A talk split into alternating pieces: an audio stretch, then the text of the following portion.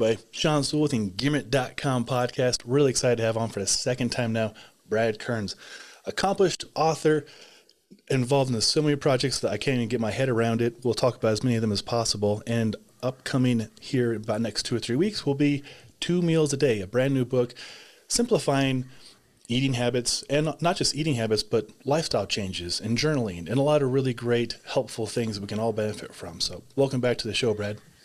Oh my gosh, what an honor to be on Engearment again, the smoothest voice in the whole podcast scene. So here we go. Well, I definitely appreciate that. Uh, Brad's got his own podcast called the B Rad Podcast. It is fantastic. Um, most recently, uh, last week, you had um, Robb Wolf on, who's, if you don't know who Robb Wolf is, please check him out. And actually, I drink his element almost every morning. It's good, salty, helps out with yeah. It's incredible. I like the writing on the box, the you know the, the packaging, because it says this stuff is salty as heck or whatever, and get ready. And um, boy, you realize how important electrolytes are. And now, as I learn more about it, I just started taking Element Two uh, in recent recent times. But I think back when I first started keto, that an electrolyte imbalance was one of the things uh, strikes against me because I did kind of struggle a bit. And I remember having these crash and burn periods. I was blaming them on uh, my workouts being too stressful, which I'm sure they were, and I've modified those. Maybe we'll even get into that topic, but um, I think I was, you know, not taking in enough sodium, potassium, magnesium, especially with when that dietary transition occurs and you lose some of those foods uh, because you're, you're, cutting back on uh, all carbohydrate intake. So, yeah, those guys have a great thing going at Element. Luis Villasenor and Tyler Cartwright, also the co-founders and the guys behind Ketogains, and they do such amazing work uh, helping people lose weight and get fit all types of people. So plugs out to all the people in our space doing great work, especially Robb Wolf. And we were talking just before we hit record that I was so inspired after that show because he is such a badass and he shoots straight and he doesn't pull any punches. And when stuff's wrong and flawed and destructive and it's, you know, marketing hype and manipulation, Robb Wolf is going to call it out. So I really appreciate people who are not afraid to speak up and lead that healthy rebellion, which is what his podcast and his whole movement is called, because we need it. We're fighting against a massive uh, force of, you know, the, the corporate forces and the conventional wisdom uh, the, the, government recommendations for, for eating that we've followed for uh, several decades that have been disastrous to human health. And it's time to unwind all these things and, you know, seek the truth with relentless uh, passion and aggression, really. Oh, I dig it.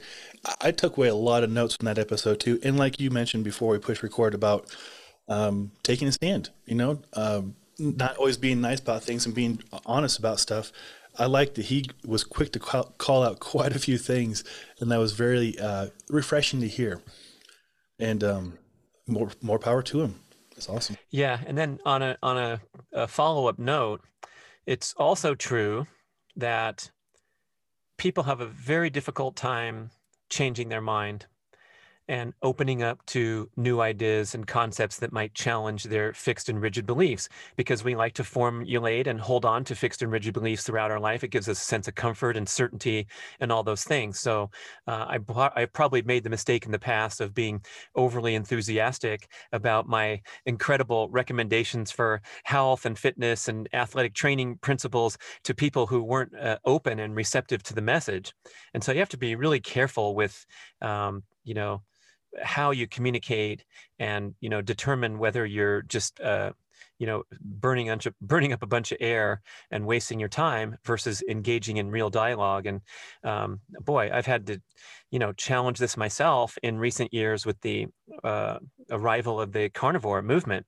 And when i first listened to uh, Dr. Saladino and Dr. Baker and uh, Mikhaila Peterson, Amber O'Hearn, the leaders, it was, uh, you know, a direct challenge to a lot of fixed and rigid beliefs that I'd formed and written about for years that vegetables are the centerpiece of a healthy diet because they have so many micronutrients and all these great things. And then here's some people saying, hey, yeah, you know, this stuff might uh, actually rip up your stomach. And that, that green smoothie I'm drinking every single morning with the big piles of raw spinach and kale and celery and beets and the super nutrition food of the world, um, I also had a blown up stomach for several hours every time I drank this green smoothie.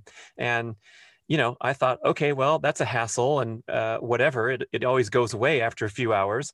Uh, but I was uh, sharing that insight with my friend who's also a real uh, healthy, fit guy and uh, seeking, you know, the, the highest optimizations all the time. And so he was on the smoothie train also. And he goes, yeah, you know what? It blows up my stomach too, but it's so healthy that it's worth it.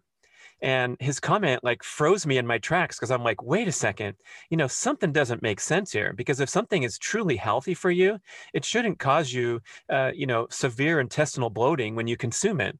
And then here I have uh, people to listen to that are explaining it out and saying, yeah, this is what's going on. And probably a lot of people are suffering that don't know about it.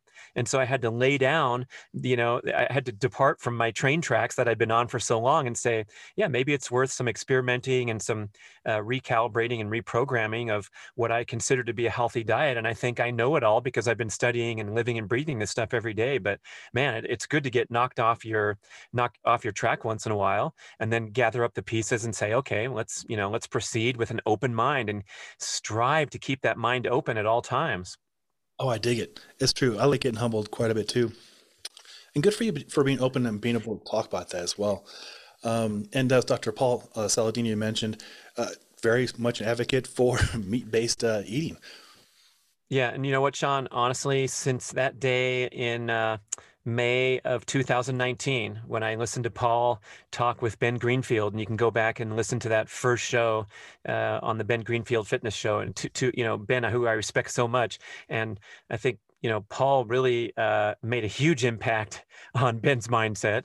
And Ben's a guy that's not easily dis- uh, dissuaded or, you know, uh, played around with because he has an incredible knowledge base, probably uh, t- exceeding anyone that I've ever seen in this in this ancestral health scene. Uh, but since that day, uh, you know, my mind turned a corner. I mean, it, it actually blew my mind, and my diet has changed permanently uh, thanks to the insights provided by uh, the carnivore leaders. And so now I follow an animal based diet. I know we talk about plant based, and that means for some people vegan, vegetarian. Others, it means, you know, trying to eat a ton of different plants. So I'm trying to eat a variety of different nutrient dense animals. I created this beautiful chart. I'll put it in the, the links and you can have your audience get it really nicely. It's called the Carnivore Scores, and it's a ranking list of the world's most nutrient dense foods with the top the second, the third, the fourth tier, the fifth tier, and all the, um, as far as plants, uh, the ones that are least offensive and most nutritious for those to introduce into the diet. Uh, but it's something that I'm eh, pretty much representing how I eat today. And it's a huge difference from, you know, just a couple years ago when I was eating a salad as the centerpiece of my diet. Yeah, it had steak in it or salmon or whatever, but, you know, I was making these huge piles of stir fried vegetables in the name of health. And now I no longer go looking for plants in the name of health. I might eat them. I'm not super strict because I don't feel like I'm a highly sensitive uh, person to, you know, the plant toxins. Uh, but it's been a huge transition and something I, I never imagined would happen. I thought I was at the highest tier of knowledge and implementation and I'm, I'm, I'm dialed in and now it's like you know I, I haven't had a salad in uh, a couple years and it's it's pretty wild to think about you know how we continue to have to grow and, and progress and test and retest oh that's that's awesome you're right we do evolve and and um I appreciate that about you and about a lot of people you get to talk with about reevaluating what works, why it works, what might not work. Um, Speaking of working, I, I really admire your morning routine. Can you go over what that entails? It's, it seems to be growing. Yeah, thanks, man. That's one of my favorite topics. And I started this four years ago. I decided that uh, these sprint workouts that I was doing were really strenuous, they're really high quality. I loved them. They were great fitness boost, all that great stuff. But if you look at my weekly schedule, you can't do those very often. So I would do them in the manner of, you know, once every seven to 10 days.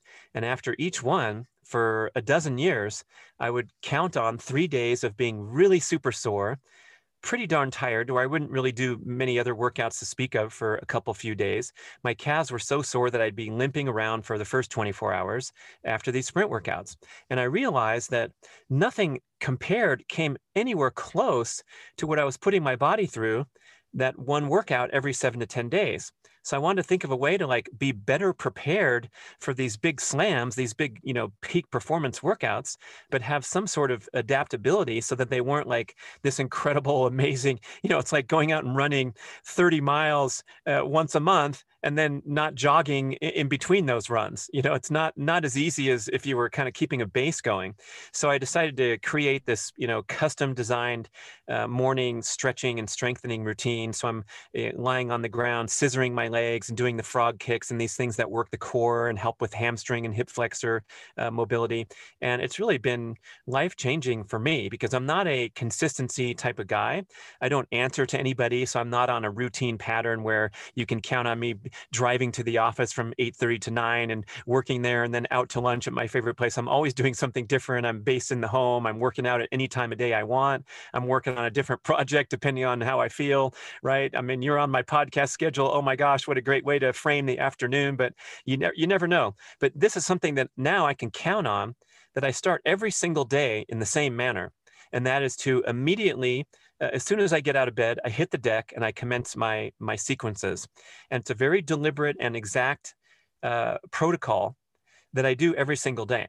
And that's really important because I don't want to have to apply any creativity or willpower or think of ideas for today's workout. So it's immediately 40 hamstring scissor kicks to the right, 40 to the left, 20 frogs forward, 20 frogs backward, uh, leg swings each side, et cetera, et cetera. So I'm going through this thing and I have to count everything out and that means that I can't be distracted by, let's say, listening to a podcast or uh, talking or, or doing anything else, daydreaming. And so it becomes sort of a meditative experience because all I'm thinking about is the count and you know the, the, physical act of my body moving through space as soon as i wake up.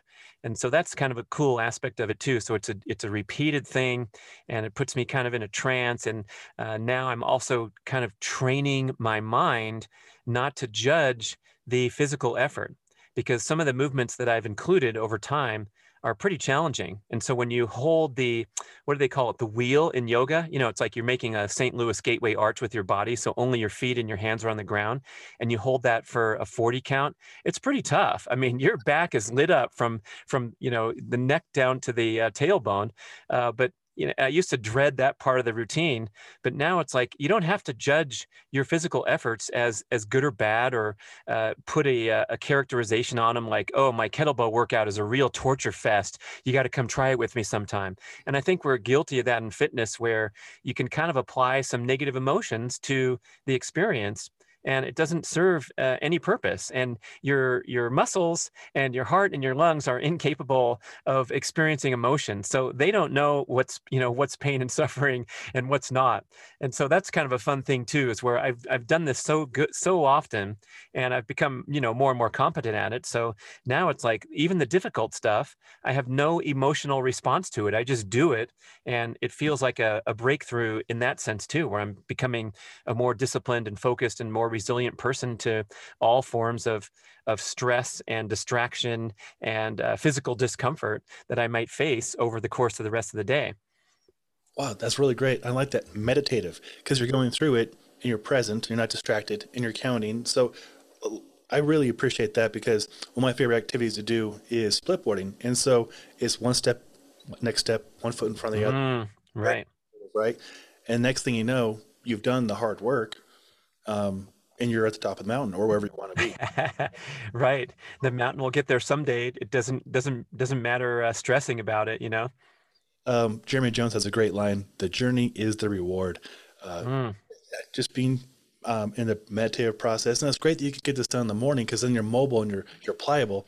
And I've seen some of your videos on Instagram, and I've actually need to give you credit where credit is due because they've inspired me when I'm doing my group classes. We do a lot of calisthenics because not a lot of people have access to gym equipment or a gym at the mm-hmm. moment, obviously. So uh, we do group Zoom classes, and uh, oftentimes they'll bring in their spouses or their kids. And so I want to be palatable for everybody. So oftentimes we'll do like the one legged hip hinge, which I've seen you do, or the air lunge, um, stuff like that. They're they're great. They're body weight based. They're they're, they're helpful for hiking, for skiing, for all mm. kinds of activities. And uh, so yeah, credit to you for inspiring me to get those back in the, the programming. Thanks. Here, here's another thing I want to mention about this morning routine.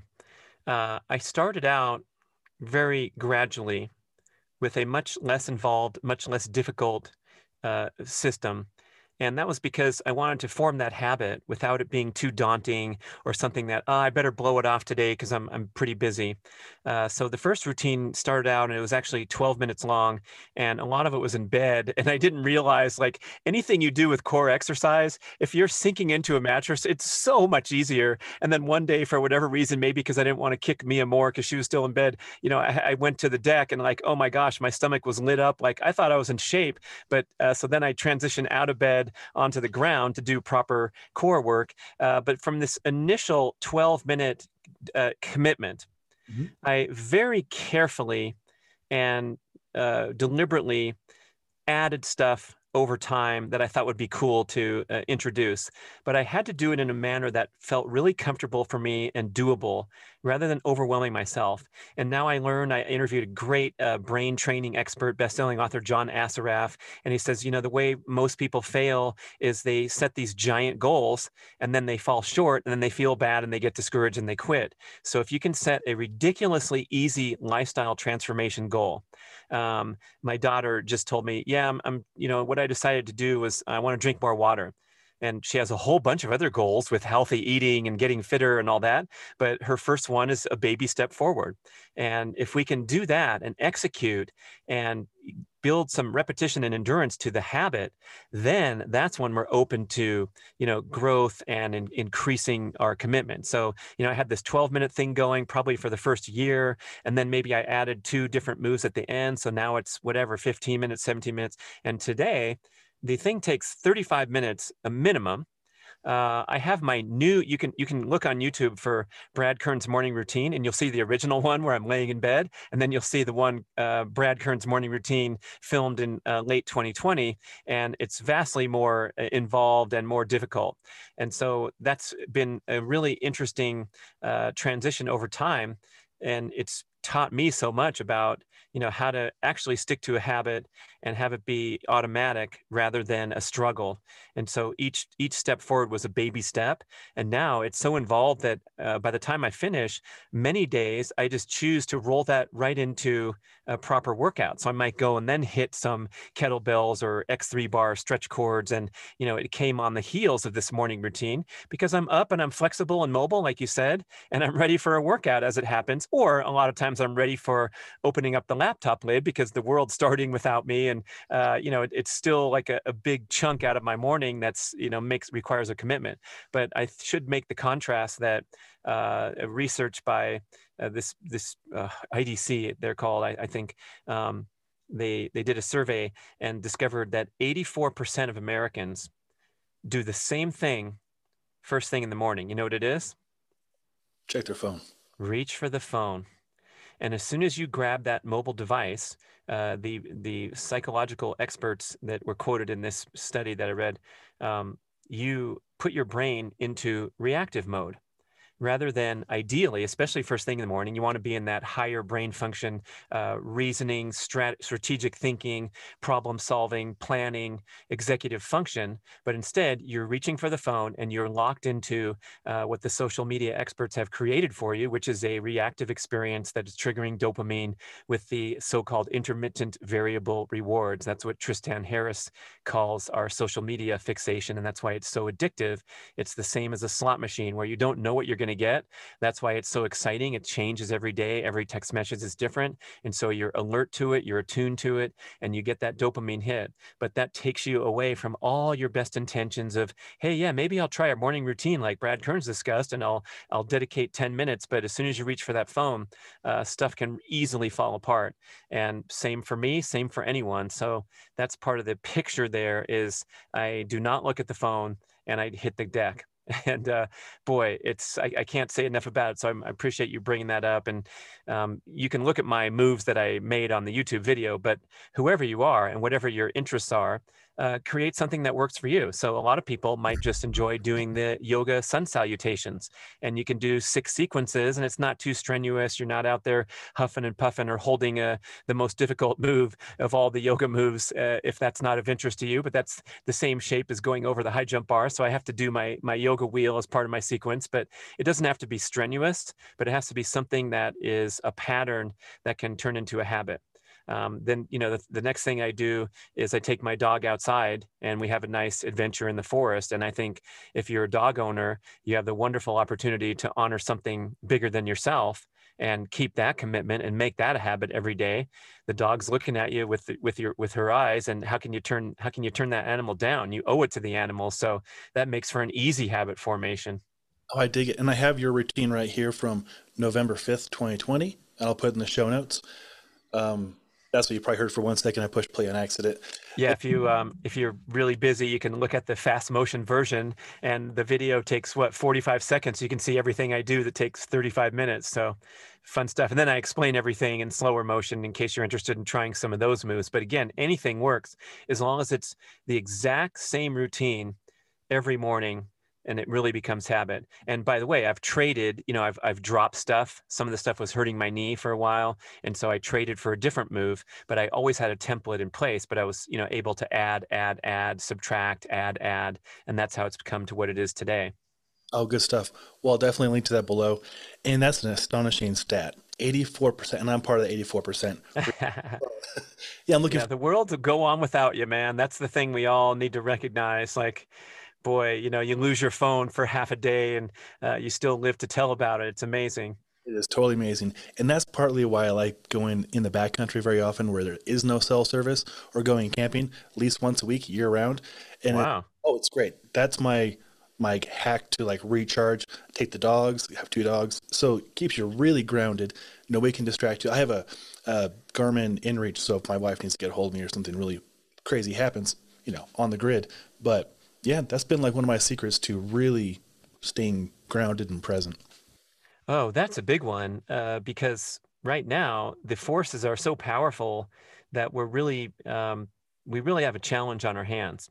Mm-hmm. And I'm really working on uh, managing my email inbox so that I can you know, batch the answers and then go back to my peak cognitive tasks. And I have to admit, right now, my grade in that is a, a D plus, or maybe sometimes even worse, because I'm just not. Uh, even though I talk about it all the time, I guess I'm not disciplined enough, or I'm going for those intermittent variable rewards, the dopamine hit from my email inbox, or thinking that I'm so important and so many people are counting on me that I better not be off email for an hour. So I'm still on that, you know, goal setting path to get away from that, but especially with the uh, the mobile device, you know, we're fighting a magnificent. Uh, well, it's an opponent, which are the creators of the uh, the apps that keep us engaged, and that's their job. And some of the brightest people in the world are very, very good at grabbing your attention and keeping it.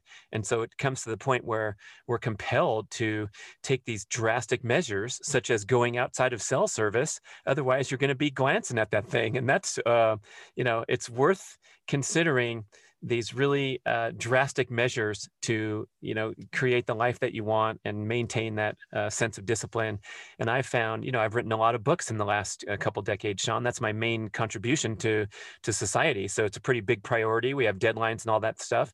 And i found some of my best work has been done sitting in the passenger seat of a car in a parking lot uh, deliberately going along for the ride with my wife while she has something to do, like go to the store or even at her office. I'll sit there for, you know, two hours uh, because I know I'm going to get work done. I'm going to be focused. I'm not going to be at home sweeping the floor or finishing up that home improvement project. And it's kind of ridiculous, but whatever works, you know, I'm out of my comfort zone and I'm in an uncomfortable zone. And that gets me more focused on work. Oh, I dig it. That's very actionable. I like that. Uh, and like you, when I go camping, I find that that's when I'm most creative. That's when I do my write ups or reviews or write music. And it's just is very nice to be off the radar just for a little bit. Only like 12 or 14 hours once a week, oh, once every two. Love it. That's awesome. Yeah, it really helps. I can make a better person for everybody. For mm. um, and I like back about the morning routine and the cognitive um, function.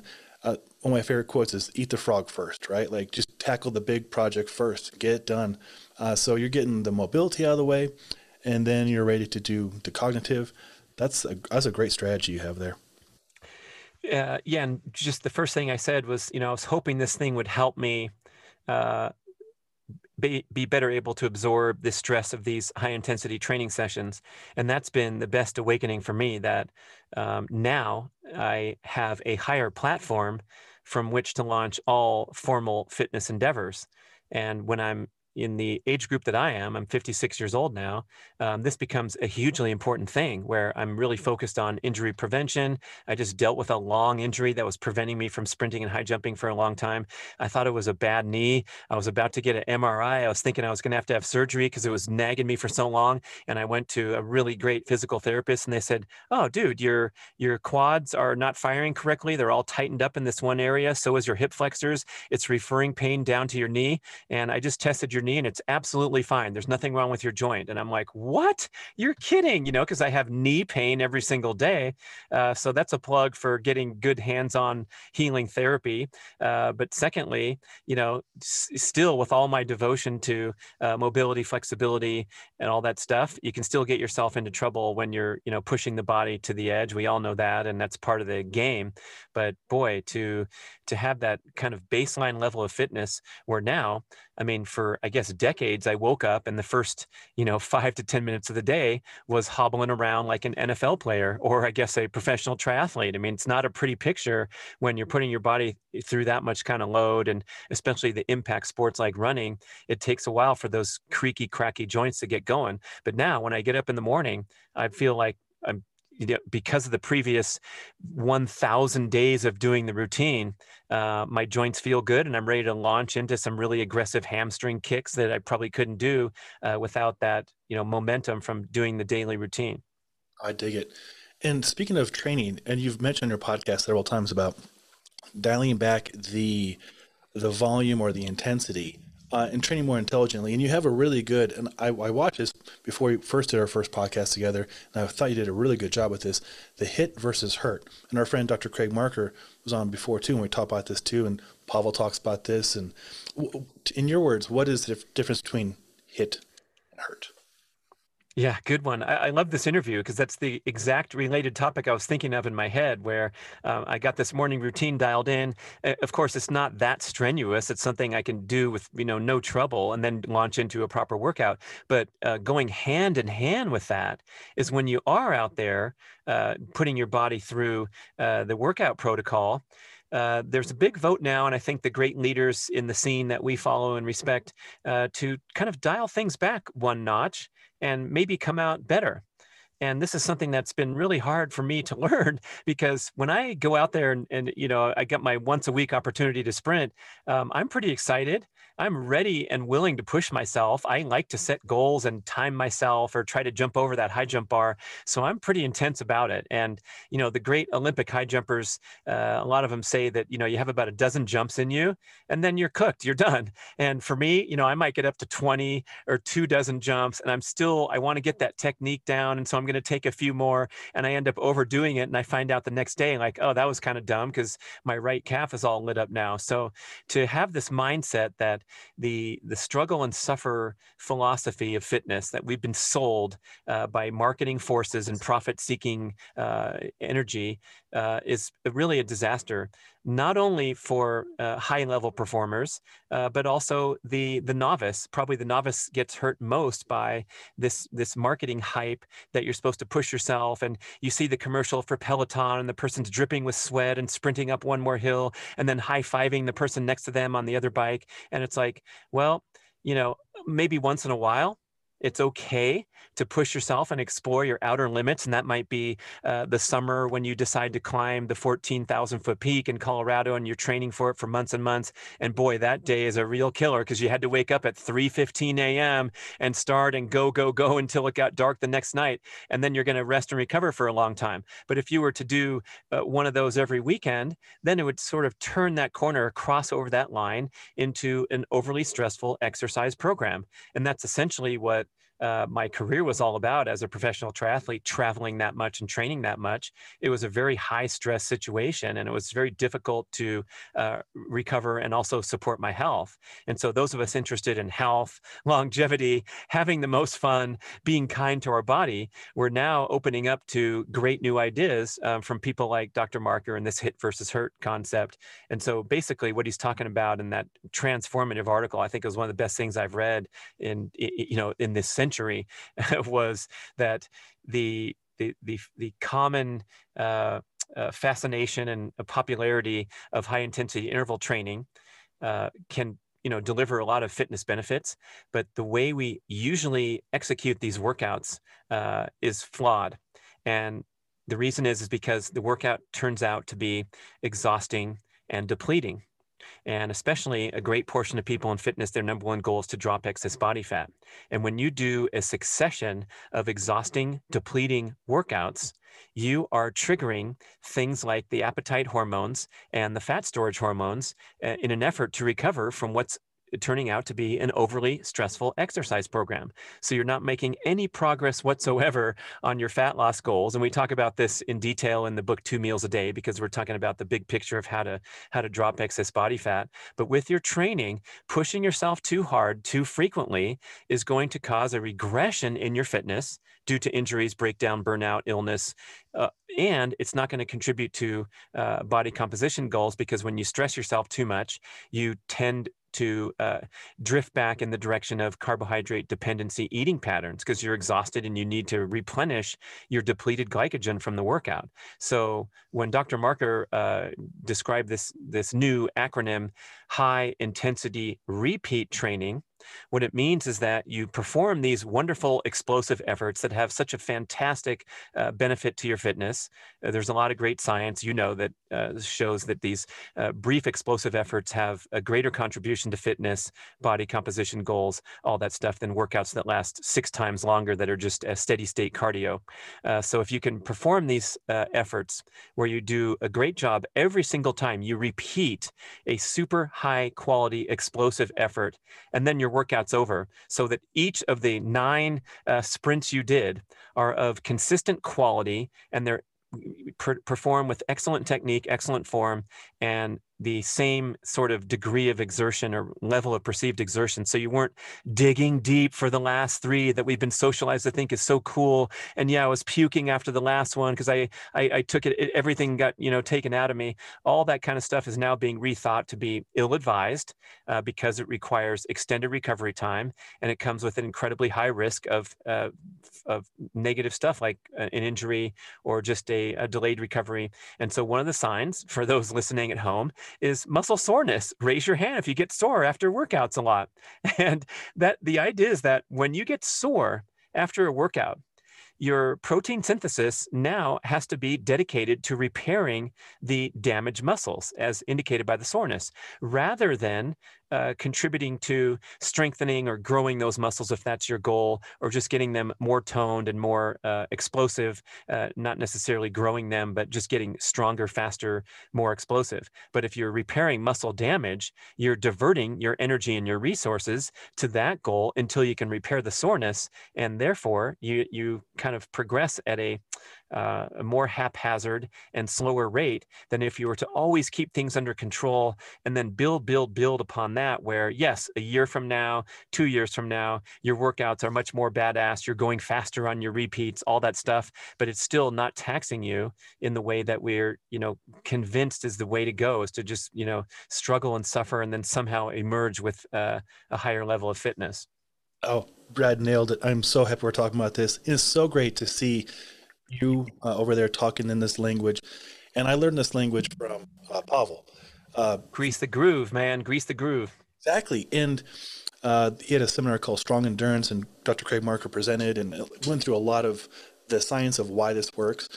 And that was in 2017. And to, to validate what Brad is saying, in my own personal fitness as well as when I'm training my students, we do this kind of training. And at first, it might not seem like enough, but it totally works very effectively.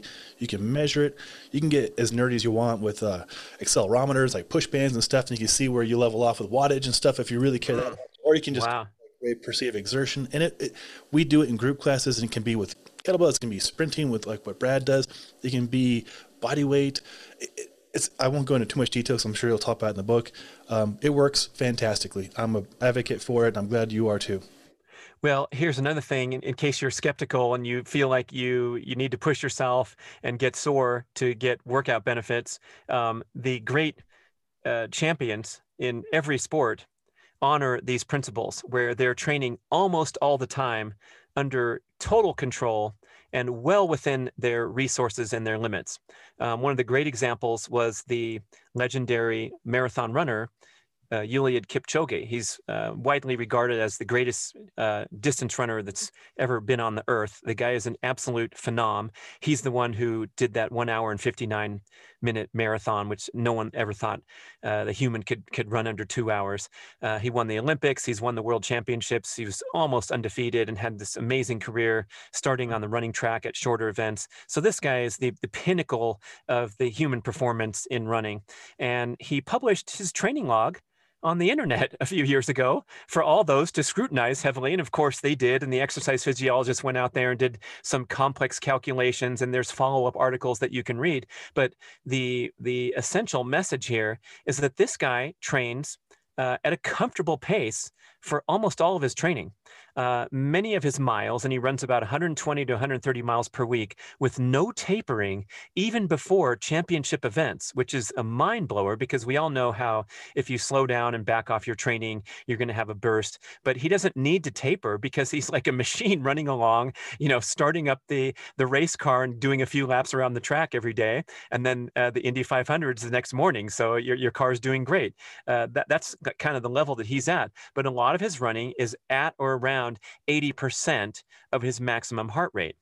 And this aligns with the message that we talk about a lot in primal endurance and Dr. Phil Maffetone talking about the MAF heart rate, where you're burning mostly fat and staying away from those sugar burning heart rates, which when you're doing cardio can really uh, lead you down a path of overtraining and, and, and breakdown. So here's the greatest marathon runner of all time who's apparently if you watched him work out you would be blown away at how fast he runs and how amazing these workout sets are but guess what? The guy is in another uh, time zone and so we have to only look at the relative exertion that he's facing and apply that to uh, what you're doing with your workout and so the vast majority of runners in the united states of america who are running slower than four hour marathon four hours is like top 10% of the finishers in los angeles marathon new york city marathon marathon. So most runners out there should be jog walkers if they wanted to honor the great example set by the greatest runner of all time. So, in other words,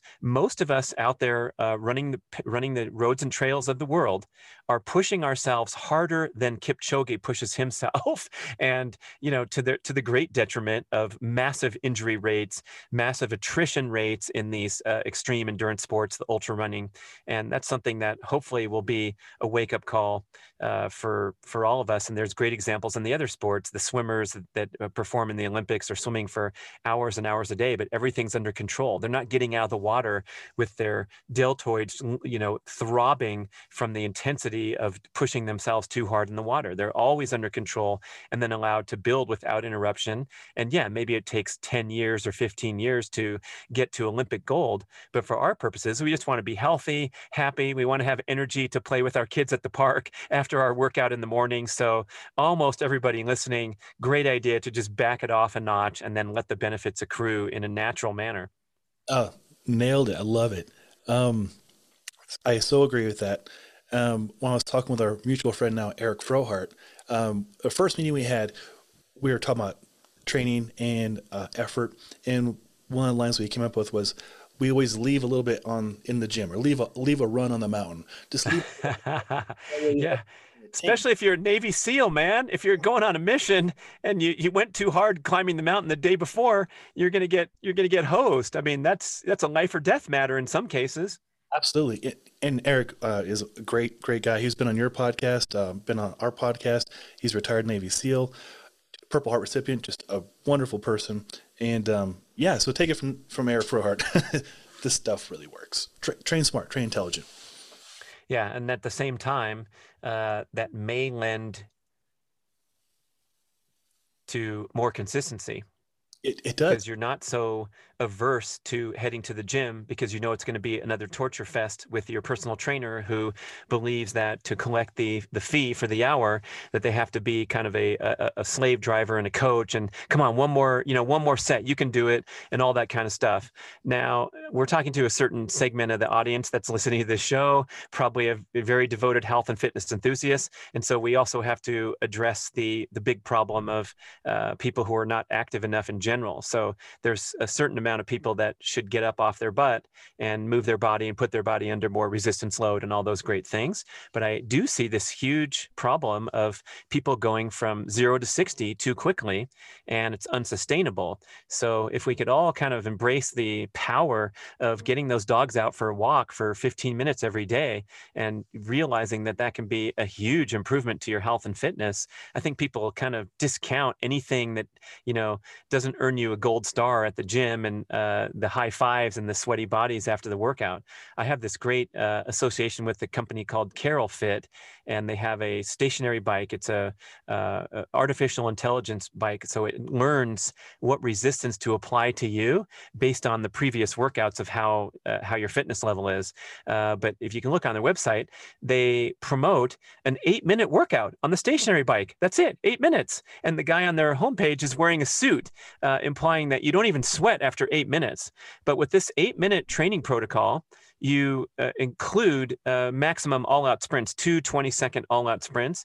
And so you're getting these incredible metabolic and hormonal benefits from a very, very short workout that does not bring that high risk of overtraining that happens when you're going to spin class for an hour, four or five days a week, and just getting into that uh, chronic overproduction of stress hormones and dysfunctional uh, metabolism, increased appetite, all that stuff that happens when you're out there for too long, pushing yourself too hard makes sense. And I want to add on to this too. This kind of training plays well with your sport. So for me, it's I go in the mountains probably two or three times a week and go on that split board right there and go up the mountain. And this kind of training doesn't take away from that. I don't, you know, I'm not bonked. I'm not crapped out. I'm ready to go. Mitochondria is happy. And also, I want to ask your, your opinion on this. A lot of the people I associate with in the mountains here in Colorado we exercise, we backcountry ski or snowshoe or splitboard in temperatures of like negative five to maybe 20 degrees Fahrenheit. Whew. Yeah. And I love it. It's brisk, right? Not quite as brisk as your ice bath, but it's, it's nice and cold. What is your theory on like brown fat and mitochondria and exercising in colder temperatures?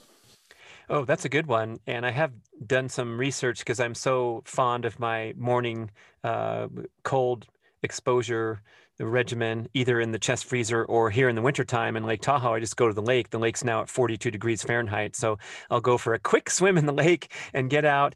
And we know from the research, and you've seen some articles that, in my opinion, are a little bit uh, jumping the gun and a little bit hyped up because it says uh, you get cold, you activate brown fat, and the brown fat the brown fat's kind of fat that keeps you warm. It's not like body fat that you burn so there's a different type of fat on the body. Mm. uh, but when you activate brown fat and you're trying to keep warm uh, it raises your metabolic rate and you burn more fat and you lose weight. Yeah okay this is all uh, valid uh, but we forgot the compensatory response by the body. And when the body is working hard to get back to homeostasis and mm-hmm. burning more calories, trying to rewarm back to present body, to, to healthy body temperature, we also are going to experience a reliable increase in appetite. And so anyone can relate if you've been out there uh, chopping wood in the snow or skiing all day or getting yourself slightly cold for a long period of time or extremely cold for a short period of time, like jumping in the cold plunge, um, you're going to get an appetite spike and you're going to consume more calories in the process of uh, trying to rewarm. So uh, I feel like there's a strategy here if you're interested in reducing excess body fat, which a lot of people are. Uh, and the strategy is to engage in therapeutic cold exposure, not extreme cold exposure, because extreme cold exposure, you're going to slow down your metabolic rate in order to survive, like a bear hibernating, right? So if we do this therapeutic cold exposure and we kind of ignore that appetite spike for a while, so we can hold out maybe for a couple few hours after our plunge into the cold lake or the cold tub that's when your fat burning is going crazy. You're getting this huge spike, and then you're, you know, finally getting your um, body temperature back to normal, and that can be a huge catalyst for uh, for fat loss uh, independent of all the efforts you make with your uh, diet changes and exercise. And this is important because uh, a lot of the science is now showing when it comes to weight loss that our notion that it's about calories in, calories out is totally flawed. Um, Jason Fung in the Obesity Code does a great job uh, citing a lot of science uh, showing that the calories that you burn during exercise are completely uh, compensated for by increased appetite, increased caloric expenditure, and decreased activity, more laziness in the hours after your workout. So if you're one of those gym rats that goes to the 6 a.m. boot camp class five days a week, hoping that you're going to lose weight, what actually happens is you burn those calories during the workout. And then the rest of the day, you find ways subconsciously and consciously to be lazier and to eat more food. And so it's a it's a net zero at the end of the day, and that's pretty fascinating because it kind of throws uh, out the window a lot of these principles and these beliefs that we've acted upon uh, as you know healthy fitness enthusiasts, trying to watch our portion sizes and put in a few more extra miles in order to get leaner for the big competition ahead.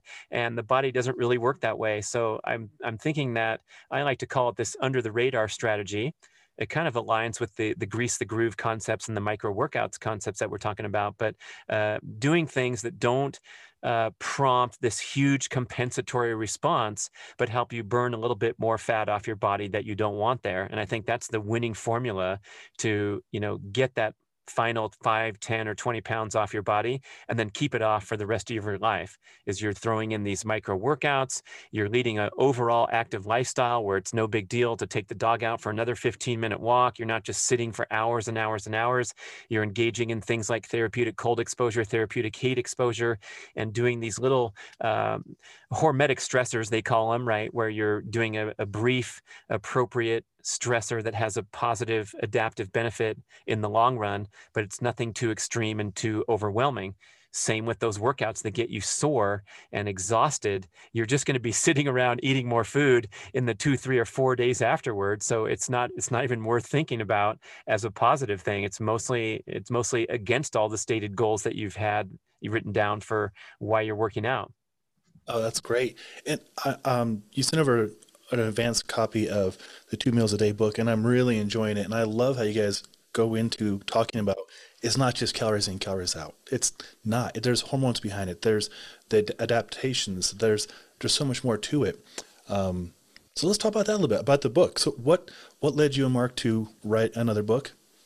Uh, because we were absolutely certain that after the last, uh, uh, I think the seventh or eighth book that we've been uh, cranking through in the last decade, we were sure that we had nothing else to say. And this was it. And you can just go back and look at the library and get all the all your needs met and all the knowledge that you need. But then, as it turns out, there always seems to be something more to say. And I think the the more to say on this one is to cut through the controversy and confusion that we're now facing uh, as we you know escalate our transfer of information and the ability to uh, communicate with big audiences and, and people get on their platform.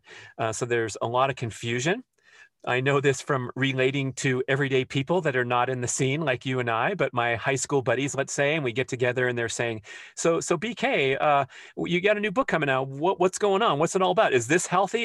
Is my nachos okay? Can I eat those? You know, this kind of thing, where people are busy doing other things with their daily life. They don't have time to scrutinize all the latest research and data, and they're getting manipulated by uh, propaganda like the Game Changers. No offense to the Game Changers, but it is a propaganda film. It's not a scientific film film or a documentary in the true sense of that word. Uh, but yeah, it's tough out there. It's a real battle, uh, especially for someone who wants to be healthy but does not is not willing to devote four hours a day to research. Right. So we want to write a book that kind of uh, rose above the nitpicking and the obsessive tracking of macronutrients for those interested in that, good for them. Uh, but for most of us, we're just trying to get through the day, get our kids off to homeschool in the other room, get some work done in our room, right? The whole thing that we're facing uh, in modern times. And so this title, Two Meals a Day, I think is a good starting point because it conveys the idea that when you eat is just as important as what you eat. And our big problem today uh, is this chronic overproduction of insulin, hyperinsulinemia, that leads to metabolic syndrome. This is undisputed. This is not just Brad talking, but uh, it's believed to be widely regarded to be the number one health problem facing uh, the developed world uh, is this metabolic syndrome. It's a collection of disease factors that lead to type 2 diabetes, obesity, cancer, heart disease. And it's all uh, the root cause is this high insulin producing diet that's high in processed foods uh, uh, otherwise known as the standard American diet, the grain based high carbohydrate diet. So, a lot of stuff we're eating is uh, devoid of nutrition. It does not satiate us, it throws off our appetite hormones, causing us to eat more and more every single day and render our fat cells, uh, you know, uh, trapped in storage instead of easily accessed and burned, which is the ancestral example of how humans have evolved. And so, what we want to do is kind of hit these big picture points that are undisputed and that will work and be simple and doable and sustainable for everybody, even someone who's not extremely into uh, dietary practices. So, if you can uh, envision this goal of eating less frequently, and then, secondly, enjoying your meals and not depriving yourself because as i just stated with the, uh, the the emerging science showing that if you just if you cut back on calories your body's just going to slow down and compensate. If you burn more energy with crazy workouts your body's going to slow down and compensate and eat more food. So the idea is just uh, get really good at fasting because when you're in a fasted state, that's when your body works most effectively. Uh, that's when cell repair is optimized. That's when immune function is optimized. That's when your anti inflammatory processes are optimized and you're burning fat, you're feeling good, and you have to do some hard work to get there. Uh, the main thing is to ditch these modern processed foods. So if we can just ditch the crappy foods, eat less frequently, we are on our way to a wonderful explosion in health and increased longevity. Oh, that's great. And you, there's a great checklist of things to go through, like an audit in your home and, and take out things and, and why to take those things out and why to include new things. And um, I'm a little plug for you. Send over ancestral supplements right here. So uh, I love the idea of eating really clean uh, food, big time. Yeah. I mean, what happens when you sit down to a truly nutritious and satisfying meal is that your brain and your your cells on the deepest level have been completely satisfied and satiated. And so that will align you with uh, whatever eating goals and, and clean eating goals that you have because you are treating yourself to these wonderful nutrient dense meals. Um, and a lot of people have never experienced that because there's so much crap in their diet that they're not attuned to their appetite and satiety signals and they're just kind of uh, mowing down carbohydrates as their primary source of energy uh, a lot of them nutrient deficient. So if you envision this pie chart of all the different foods you eat and a huge chunk of them are not providing any nutritional value you're going to be prompted to continue to consume more calories than you need because you can't burn fat and you haven't truly obtained the nutrition that your your genes are craving deep down. Um, the commercials in the old days for Lay's potato chips and Pringles, bet you can't eat just one. That's how the jingle went, and it's true because they've uh, sprinkled in chemicals and things that they are, are known to stimulate appetite, and they're not giving you anything except for a quick hit of uh, incredible flavor intensity that uh, has the uh, addictive. Um, effect to where you're just going to be locked into these uh, nutrient deficient foods. And look, I'm not some uh, Mr. Clean here up in the ivory tower. When I was a kid, I ate all kinds of crap, and I lived really close to this uh, this candy store, and so we'd walk down there and shove all kinds of stuff down our mouth. And you know, I wasn't into nutrition until I got a little older, and I was the hot fudge sundae king. No one could top me. I'd take these pictures with all the different stuff on there. Uh, but it's easy for any one of us to dehabituate away from these habits that have been in there for a long time, where we feel like dessert comes after dinner, and when you're at a restaurant restaurant. The person comes with a big smile. Can I tempt you to one of the things on our plate? So, you know, we have these cultural mainstays of things like dessert. And uh, it's, you know, if you've had a fantastic meal with the best steak you've ever had and a delicious sweet potato and broccoli or whatever you like to consume, uh, you're you're just fine. And if you're not, then have another steak. You know what I mean? Like we're we're trying to load up on the nutritious foods because it's difficult to overconsume those because they're so satisfying compared to the potato chips. Have you ever stuffed yourself too full on too many steaks or too many nice cuts of salmon uh, with the skin on and enjoying every single bite? It's it's almost impossible possible because the brain says that was great. I'm good. I'm satisfied. And um, i'm ready to live a healthy life. I'm with you. Yeah saturday night i was actually i had salmon and a steak and i couldn't finish them i was like it was so delicious. But you're right. Um, is it uh, ghrelin or leptin? I forget that uh, satiation. Uh, well, ghrelin is the prominent hunger hormone, so it, it spikes your appetite, and then leptin is primarily responsible for reproductive function. That's its base function is to, to make you fit for reproduction. And so it will determine whether or not to burn fat or store it and also uh, contribute to your satiety. So if you're starving, uh, leptin uh, signaling is going to be very prominent and you're going to be commanded to, to stuff your face, uh, such as the people who participated in the Biggest Loser uh, TV show for six weeks, their leptin is going to be uh, signaling them to overeat for months and months on end afterward because they've been through such an ordeal and a starvation experience. And that's how to recalibrate. Is the body wants to uh, replenish and re-nourish. That's why I talked about those overly stressful workout patterns will just spike those appetite hormones, and the satiety hormones will be directed toward fat storage rather than fat burning because you got to recover from. You know, imagine if you're trying to break the record on the Appalachian Trail, uh, where the the ultra endurance runners go, you know, 39 and a half days is the new record, meaning they covered 47.5 miles per day over this incredible terrain. Um, you know, that's an extreme experience where that person is probably going to, you know, be replenishing calories for months on end afterward, uh, due to the, you know, due to the extreme nature of it. But for most of us, we got to get through the day feeling well nourished and satisfied, and we're we're getting in the way of that with these portion controlled diets and these extreme exercise patterns. Uh, uh, yeah, well stated. Well stated. And I've only read uh, about a quarter of the book so far, and you, you, guys covered this in great detail. It's very actionable. And um, I was actually recommending the book to my, my mother in law because she was asking about how to implement these nice new habits and, and get away from the carbohydrates and the sugars. And, you know, uh, so your book is the first thing I'm going to give to her. To her. Um, you got great accolades from a lot of people in this book.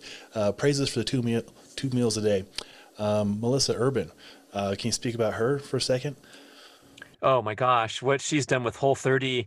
Uh, Mark Mark Sisson and I have been huge fans of hers from the very beginning, and the way that she created that template as an entry point, and you hear people talking like, "Well, I tried the Whole 30," and so to have a a really directed approach to changing your life is really important and she's done that better than anybody really. I mean that that program is you know widely popular and then from there after a 30 day uh, period of devoted restriction of the foods that have been compromising your health for decades prior, then you're teed up for, you know, amazing continued success and lifelong adherence because you feel great. I don't know if there's too many whole 30 dropouts that say this thing sucked and I was tired and uh, I, I wanted to go back to my ice cream. It's just not the way the body works and you get immediate positive feedback. So uh, all, all, the people that are making these great efforts. It's really nice, and um, you know, I'm an economics uh, uh, major in college, uh, not not health sciences, right? So uh, my expertise is like in athletic experience and you know, being part of the uh, being part of the journey and sharing information and telling stories and writing books. but going back to my economics studies, there's a concept called the economic theory of abundance, where the more uh, entities are talking about and promoting similar thing, uh, the rising tide floats all boats, and we're fighting this battle against you know mainstream medical science, the large uh, food manufacturing conglomerates of the planet, uh, spitting out this nasty, disgusting uh, food products. Uh, Michael Pollan calls them edible food-like substances rather than food, and so I'm all about you know promoting everyone who's doing great work. It's all a community effort here. So yeah, thanks for asking me to give give a plug. And same with, uh, you know, Robb Wolf and all the other names that have come up in this show, Pavel, uh, Eric Frohardt. We're all doing great work and fighting that battle against people who are still dispensing irresponsible and, you know, information that's that's dead wrong uh, that's manipulative, and we got to uh, sort through that and you know fight this battle hard. Just like we were talking about at the start of the show, call things out that are bullshit and lead people into you know a, a place where they can be confident with their own decisions. Absolutely, well stated. Um, and that that's a great ending point right here. And it's great because you're speaking the language. Uh, uh, Gabrielle Reece gives you a shout out here. Like, if we can get more people to have these great positive influences to speak in this similar language to help affect people positively, we really can make a big, huge change. So, yeah, you're right, Sean. It takes uh, it takes some patience, mm-hmm. and it takes being receptive to the message. And I know I've uh, kind of aired in the past, sharing my incredible enthusiasm and depth of knowledge to people that weren't really ready to listen. And so now I'm just wasting my own breath. I might as well put a mirror in front of my face and talk to myself. And so I think there's that balance point that we have to uh, wait for our opportunities and then take advantage of them, but not kind of overwhelm people and make them feel bad and, and deficient. And if they're not, you know, at the same heightened level of health awareness as uh, as the person who's uh, sharing the message. So I'm all in favor of a kinder, gentler approach. Uh, but if someone asks me, "Hey, what did you think of that that Game Changers?" I'll say, "Well, it was largely propaganda." And Chris Kresser spent three hours on Joe Rogan podcast, painstakingly uh, picking apart almost every single scene in the movie with charts and graphs and scientific research. So if you're going to sit and watch uh, a show like that, go watch uh, the follow up podcast with Chris Kresser so you can get your mind set straight. I can appreciate that. And you're right. I have friends who have watched that and like then they get on their high horse and I'm like, don't preach to me. I'm glad you found entertainment or something out of that. That's fine. Uh, but yeah, my colleagues at, at, our gym went through and they made a video as well, going through like, all right, let's talk about this open mindedly and like, you know, make up your own mind, but here's some more information for you to use. Yeah, yeah, good one. I, I dig it. Well, you have so many endeavors. I'm going to try and encapsulate them all. So if you'd like to learn more about Brad, you can go to his website. I'll have links below for that, um, uh, bradkearns.com. And then, of course, the BRAD podcast, which is fantastic. You have great guests, and you guys get into some great topics. And that was I pushed play on accident for it. I recognize that song. Wait a sec. That was the day in the life video. Yeah. I'll have a link to the, the morning routine uh, right there for Brad Kearns right there. And then uh, we will have a link when the book does come out. Is it March 9th the book comes out? Yeah, you can pre-order this book, Two Meals a Day, right now. And I really appreciate that plug uh, about your mother-in-law because we also had the intention with this book of uh, talking to the people that have been following along for a long time. There's going to get some great new information. There's a whole chapter on advanced strategies for fat reduction where I talk about some of that uh, cold exposure that we got to on the show briefly. But it's also a great book to hand to someone who's new to the game and wants a really easy read right? You know, like I'm, I'm trying to write at the level of uh, someone who's not living and breathing this stuff. So I'm not trying to impress people with big words. And we're always trying to explain these concepts so that uh, they're embraceable and not be too heavy handed or too dogmatic. So I think it's a great book to give to someone that uh, cares about their health and wants to do more and, and something that's really doable and sustainable.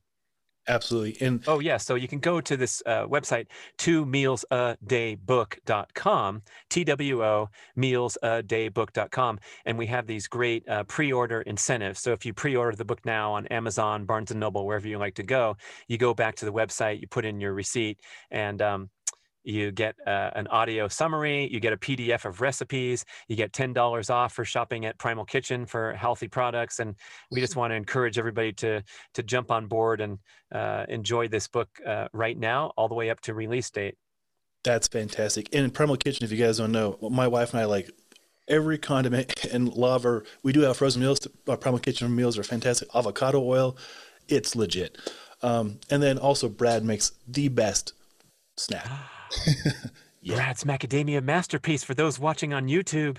Yes, it's now on Amazon, Sean. So pretty easy to order. Uh, and grab yourself a jar of the best nut butter on the planet. It's a blend of macadamia, walnut, cashew, coconut butter, cacao nibs. And I just had fun fooling around with this in my kitchen and was giving out little jars to people. And just like the old story goes with the you know on, on, the back of the potato chip bag or wherever the person says people told me i should uh, bring this to market. So i'm trying to make a healthy uh, you know snack or treat item that's you can feel uh, guiltless pleasure of really really consuming a superfood with all the nutrition in there and you know see if see what you think. It's oh, it's well received by everyone who's tried it so that's cool I love your copywriting too. Your your way you word things is fantastic. Reward winning taste. That's that's clever. Yeah, if you if you want a food product without a sense of humor anywhere visible on the label, you got to find someone else because I'm always trying to get clever and I like when I buy stuff that you know you can get a little sense of the personality uh, and people having a little bit of fun with stuff because we've been hit with so much you know hype and uh, self-aggrandizing statements. So I'm I'm trying to keep it real. Same with the BRAD podcast. Uh, you know the the motto here is to have a little bit of a sense of humor, uh, keep things fun and and lively, and also dispense the proper information for living healthy and avoiding disease and all those serious topics. Oh, it's fantastic. It's a great podcast. Um, I'll links to all this below. Brad, always a pleasure. Thank you for your time. Thank you for your insights and inspiration. Uh, looking forward to next time get chat with you. Oh, Sean, I so enjoy connecting with you and uh, the, the best voice and the best background of any uh, podcast host on the planet. So be sure to watch on YouTube and um, you're, you're doing great stuff. I love the reviews and all that. So, and keep camping. That is, that is a great, uh, great model there. Get out there and enjoy nature every week. Yeah. Luckily you're up in Tahoe. I, I know Tahoe pretty well. It's very pretty. So you're right on. yeah. Awesome. OnlyGimmer.com, followers, listeners, readers, viewers, fans. You will find this on YouTube, Spotify, everywhere else you can listen or view. And uh, until next time, take care.